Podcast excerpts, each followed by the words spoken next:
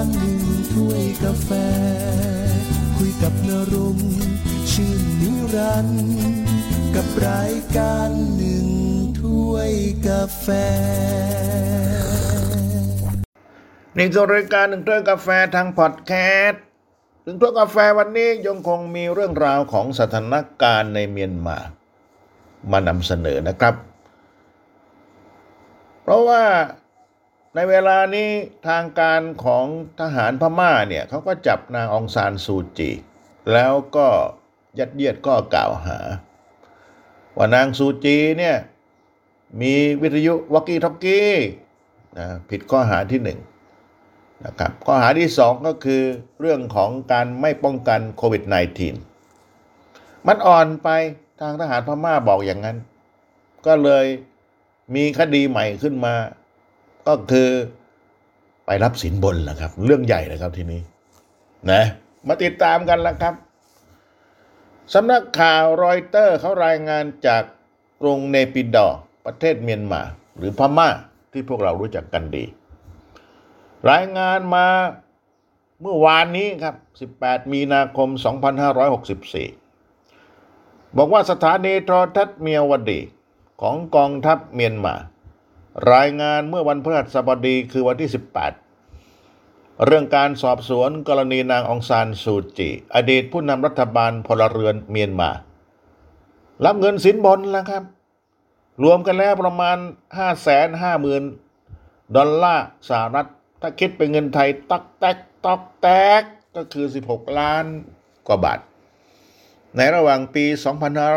2561 ถึงปี 2563 รับเงินมาจากในหม่องไวครับ ซึ่งเป็นเจ้าของบริษัทพัฒนาท้องถิ่นเซไป โดยการรับมอบเงินแบ่งเป็นสี่ครั้งครับ จริงๆ แล้วนายหม่องไวบอกว่ามันไม่มีพยานหรอกครับ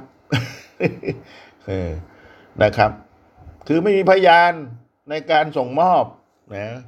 แต่ก็มีบุคคลสองคนที่รู้เห็นเหตุการณ์ในการมอบเงินหนึ่งล้าน ดอลลาร์สหรัฐหรือประมาณ 30 ล้านบาทเศษ ให้แก่นางองซานซูจีเมื่อปี 2561 เพื่อร่วมสนับสนุนการดำเนินงานของมูลนิธิขินจี มูลนิธินี้ก็คือชื่อแม่ของนางองซานซูจีนี่แหละครับ จริง ๆ แล้วแม่ของเธอชื่อดอขินจีนะครับ ก็ตั้งขึ้นมาแล้วเงินนี้ไปมอบไปรับบริจาคอะไรก็ว่ากันไปนะพยานไม่มี ขณะเดียวกันทางสถานีโทรทัศน์เมีวดี ยังเสนอรายงานอีกว่า ระหว่างเดือนมกราคม 2556 จนถึงเดือนมกราคม 2561 มีการโอนเงินมากกว่า 7.9 ล้านดอลลาร์สหรัฐ ถ้าคิดเป็นเงินไทยบาทตอกแตกตอกแตกก็ประมาณ 243 บาท 243 ล้านบาทนะครับ โอนเงินก็สู่บัญชีเงินฝากในต่างประเทศ3บัญชี ในนามมูลนิธิคินจีโดยที่มาของเงินส่วนใหญ่มาจากองค์กรระหว่างประเทศทั้งของรัฐและเอกชน จากอเมริกาจากสหรัฐอาณาจักรจีนญี่ปุ่นอีกหลายประเทศครับโอนเข้าไปนะนี่คือเรื่องเงินเรื่องทองนะทีนี้ทางรัฐบาลทหารเมียนมาประกาศสอบสวนดำเนินการ นะของมูลนิธิคินจีเมื่อเดือนที่แล้วทำให้หลายฝ่ายคาดการว่านี่แหละ ข้อหาใหม่ เป็นการตั้งข้อหาเพิ่มแหละกับนางองซานซูจี ซึ่งจะไปเกี่ยวโยงในเรื่องการขอรับชั้นแหละครับนะเป็นการเพิ่มเติมขึ้นมา หลังจากที่แจ้งว่ามีวิทยุวอกกี้ทอกกี้มัน จิบจิบแล้ว หรือว่าไม่ป้องกันโควิดแล้ว เอาคดีนี้แหละ เอาความนี้แหละ กล่าวหานางองซานซูจี รับสินบนให้มันรู้แล้วรู้รอดไปเลย จะได้ติดคุกนานๆหน่อย นะ เนี่ย ทั้งทองคำทั้งเงินนะครับ แล้วอายการพม่าเองก็จะส่งฟ้องในเดือนเมษายนนี่แหละครับ 2564นี่แหละ เร็วๆนี้ คือถ้าผิดแล้วเนี่ย ไม่รู้จะผิดจริงผิดเล่นนะ ผมว่าน่าจะผิดคำว่าน่าจะผิดหมายความว่า รัฐบาลเองต้องชี้นำให้ผิดใช่ไหมล่ะ เออ เผื่อว่าจะได้จำคุกนานๆ คือถ้าผิดแล้วเนี่ย โทษประมาณ30ปีครับ ติดคุก ตอนนี้นางองซานซูจีเนี่ย อายุอานามก็มากแล้วครับ75ปี ถ้าติดคุก30ปี เธอก็จะประมาณอายุร้อยปี นะครับ105ปีประมาณนั้น ถ้าไม่ได้รับการลดหย่อนผ่อนโทษ ก็คงจะตายในคุกแหละครับ คือเอาอย่างนั้นกันเลย นี่ข่าวล่าสุดก็รายงานมา จากสำนักข่าวรอยเตอร์ ทีนี้เรื่องของสื่อมวลชนในพม่าเนี่ย ในเวลานี้เนี่ยมันก็ถูกจำกัดสิทธิเสรีภาพมากพอสมควรนะหนังสือพิมพ์ท้องถิ่นหลายฉบับก็ถูกปิดไป ซึ่งสำนักข่าวรอยเตอร์ก็รายงานจากเมืองย่างกุ้งประเทศพม่า หรือเมียนมา เมื่อวานนี้ 18 มีนาคม 2564 วันพฤหัสว่ากองบรรณาธิการของ The Standard Time Dailyซึ่งเปิดมาตั้งแต่ปี 2556 ก็นานโขอยู่ ตามกฎหมายปฏิรูปสื่อของเมียนมาในยุครัฐบาลกึ่งพลเรือน ของประธานาธิบดีเต็งเซ็ง ประกาศหยุดตีพิมพ์แล้วครับ ตั้งแต่เมื่อวันพุธที่ 17 มีนาคม 2564 ที่ผ่านมา แหล่งข่าวก็ให้เหตุผลว่า ที่หยุดพิมพ์เพราะความยากลำบากในการรวบรวมข้อมูลข่าวสาร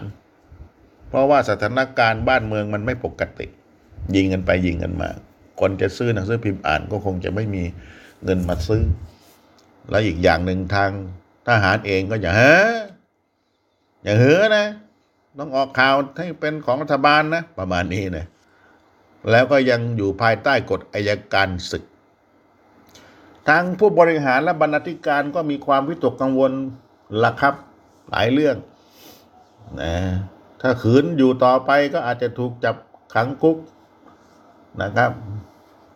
ก็เป็นได้ และอีกอย่างหนึ่งผู้สื่อข่าวภาคสนามก็เสี่ยงเหลือเกินตอนนี้ ราะคนตายไปเยอะในพม่า หยุดซะก่อนทีนี้ความเคลื่อนไหวของ The Standard Time Daily เนี่ย เกิดขึ้นหลัง The Myanmar Times ระงับการเสนอข่าวทุกช่องทางเป็นเวลา3เดือน นับตั้งแต่วันที่ 21 กุมภาพันธ์ที่ผ่านมานะครับ แล้วก็ทยอยทยอยปิดมาเรื่อยๆ หนังสือพิมพ์ เช่น หนังสือพิมพ์ The Voice ก็ระงับการตีพิมพ์ไปเมื่อวันที่ 24 กุมภาพันธ์ 2564 ที่ผ่านมานะครับ แล้วหันไปใช้การเผยแพร่ข่าวสารทางสื่อออนไลน์ หรือโซเชียลแทนนะครับไม่มีเวลาไปตีพิมพ์ มันช้าไปแล้ว ถ้าพูดถึงกันนะ จะบอกว่าทหารบีบก็ส่วนหนึ่ง แต่เรื่องของ disruption คือมันช้าไปแล้ว ก็ หยุดไป ตีพิมพ์ก็จะได้อ่าน ทีนี้ขณะที่กระทรวงข่าวสารของเมียนมาก็เพิกถอนใบอนุญาตประกอบกิจการของสื่อมวลชน5สำนักได้แก่มิสซิมา DVB คิดทิดมีเดียนะครับเมียนมานาว แล้วก็เซเว่นเดนนิวส์ตั้งแต่วันที่ 10 มีนาคมที่ผ่านมาก็ปิดไปเยอะเลย นอกจากนี้ จากจำนวนประชากรมากกว่า 2,000 คนที่ถูกควบคุมตัวบางส่วนก็ถูกดำเนินคดีนับตั้งแต่การรัฐประหารเป็นต้นมา รวมทั้งมีผู้สื่อข่าวถูกจับไปด้วย อย่างน้อย 40 คนนะครับ รวมทั้งนายเต็งจอวัย 32 แกเป็นช่างภาพของสำนักข่าว AP ถูกจับไปด้วย จะเป็นคนเมียนมา แล้วก็ผู้สื่อข่าวอีก 5 คน ถูกจับกลุ่มเมื่อปลายเดือนกุมภาพันธ์ที่ผ่านมา แล้วอายการก็สั่งฟ้องทุกคนในข้อหาทำลายความปลอดภัย สาธารณะด้วยการนำเสนอข่าวเท็จ ความผิดที่มีบทลงโทษจำคุกนานสูงสุด 30 ปี โอ้ลำบากเลยทีนี้เห็นไหมล่ะทีนี้เรื่องนี้ทางพม่าเองก็วิกฤต บ้านแตกสลายขาดคนอพยพออกนอกนะครับ ต่างประเทศก็กดดัน ทั้งรัฐบาลอเมริกา รัฐบาลทางอียูก็กดดันนะครับ เมื่อวันพุธที่ 17 มีนาคมที่ผ่านมานั้น สมเด็จพระสันตะปาปาฟานซิสก็ทรงวิงวอนให้หยุดการนองเลือดในเมียนมานะครับ ซึ่งสำนักข่าวรอยเตอร์รายงานจากนครวาติกัน บอกว่า สมเด็จพระสันตะปาปาฟรานซิสประมุขแห่งคริสตจักรโรมันคาทอลิก ทรงกล่าวว่าเป็นอีกครั้งและน่าเศร้ามาก ที่ทรงรู้สึกถึงความจำเป็นเร่งด่วนที่จะต้องพูดถึงสถานการณ์ในเมียนมา ที่ซึ่งผู้คนจำนวนมากส่วนใหญ่จะเป็นคนหนุ่มสาวที่ต้องมาจบชีวิตลง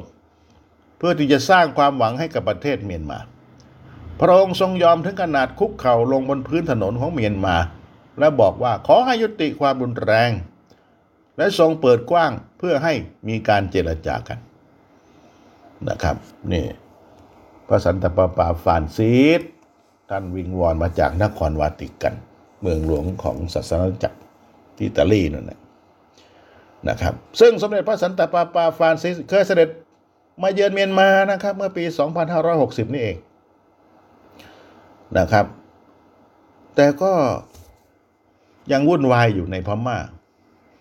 แล้วถือว่านับเป็นการเคลื่อนไหวครั้งใหญ่ของศาสนาจักรคริสต์โรมันคาทอลิก ที่เกิดขึ้นนะครับโอ้เราพม่าลำบากตอนนี้ลำบากมากนะครับ บ้านแตกสลายขาดแล้ว จะเป็นสงครามกลางเมืองเข้าไปทุกทีแล้วใกล้แล้วนะครับ ผมว่ามันก็มันก็เป็นได้แหละในเวลานี้นะเพราะว่าชาวบ้านเมียนมาพม่าหลายคน ละทิ้งที่อยู่อาศัยในเมืองหลวง ในเขตสูอุตสาหกรรม เพราะว่ารัฐบาลทหารของพม่าประกาศกฎอายการศึกนะครับ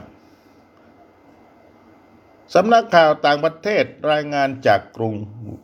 ย่างกุ้ง เมืองหลวงเก่าของเมียนมา บอกว่าเวลานี้ ชาวเมียนมาหลายพันคน อพยพออกจากเขต ลายทาบยา ซึ่งเป็นหนึ่งในพื้นที่อุตสาหกรรมของเมืองย่างกุ้ง และรัฐบาลทหารบังคับใช้กฎอายการศึกตั้งแต่วันอาทิตย์ที่ผ่านมา เพื่อควบคุมสถานการณ์จลาจลที่มีการเผาและปล้นสะดมโรงงาน ที่เป็นของชาวจีนเป็นเจ้าของ และก็เป็นผู้ถือหุ้นรายใหญ่นะครับ โดยหนึ่งในผู้แทนของสาภาพแรงงาน ซึ่งอยู่ในเขตพื้นที่ทายา ได้เปิดเผยกับสำนักข่าวรอยเตอร์ ว่าสถานการณ์ตอนนี้มันเหมือนสมรภูมินะครับ สู้กันแหลกลานตายไปเยอะนะครับ ท้องถนนมีแต่กระสอบทราย มีแต่การยิงกัน มีแต่บังเกอร์นั่นแหละนะครับ ในขณะเดียวกันรัฐบาลทหารเมียนมามาตั้งข้อหากบฏกับนายแพทย์สาจานักการเมืองเชื้อสายกลุ่มชาติพันธุ์จิน ซึ่งได้รับการแต่งตั้งจากคณะกรรมการสมัชชาผู้แทนแห่งสหภาพ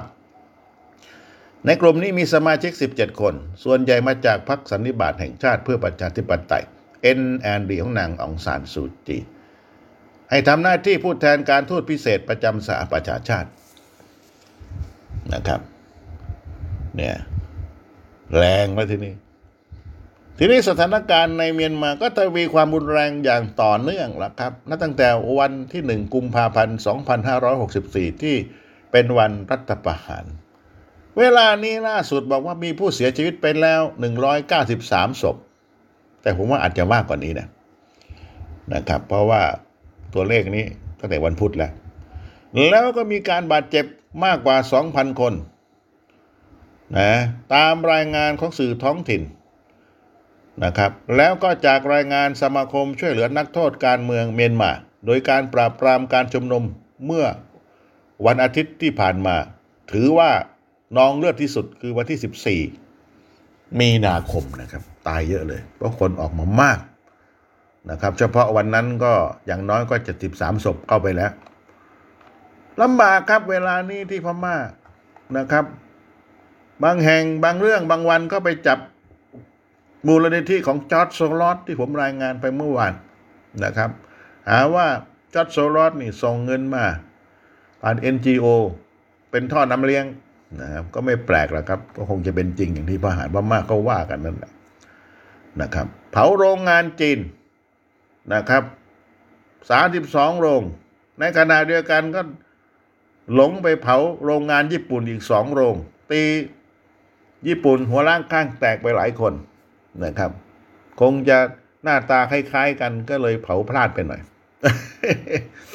นะครับ ในเมืองย่างกุ้งเวลานี้ โอ้ยตามถนนหนทางมีแต่ทหาร ตามถนนหนทางมีแต่ซากปลักหักพังบนท้องถนนมีทั้งกระสอบทรายมีทั้งเครื่องกีดขวางต่างๆ มากมายนะบางทีก็เผายางรถยนต์ประมาณนั้น เป็นกะลียุคขึ้นมาแล้ว ไม่รู้จะลงเอยหรือจบกันยังไง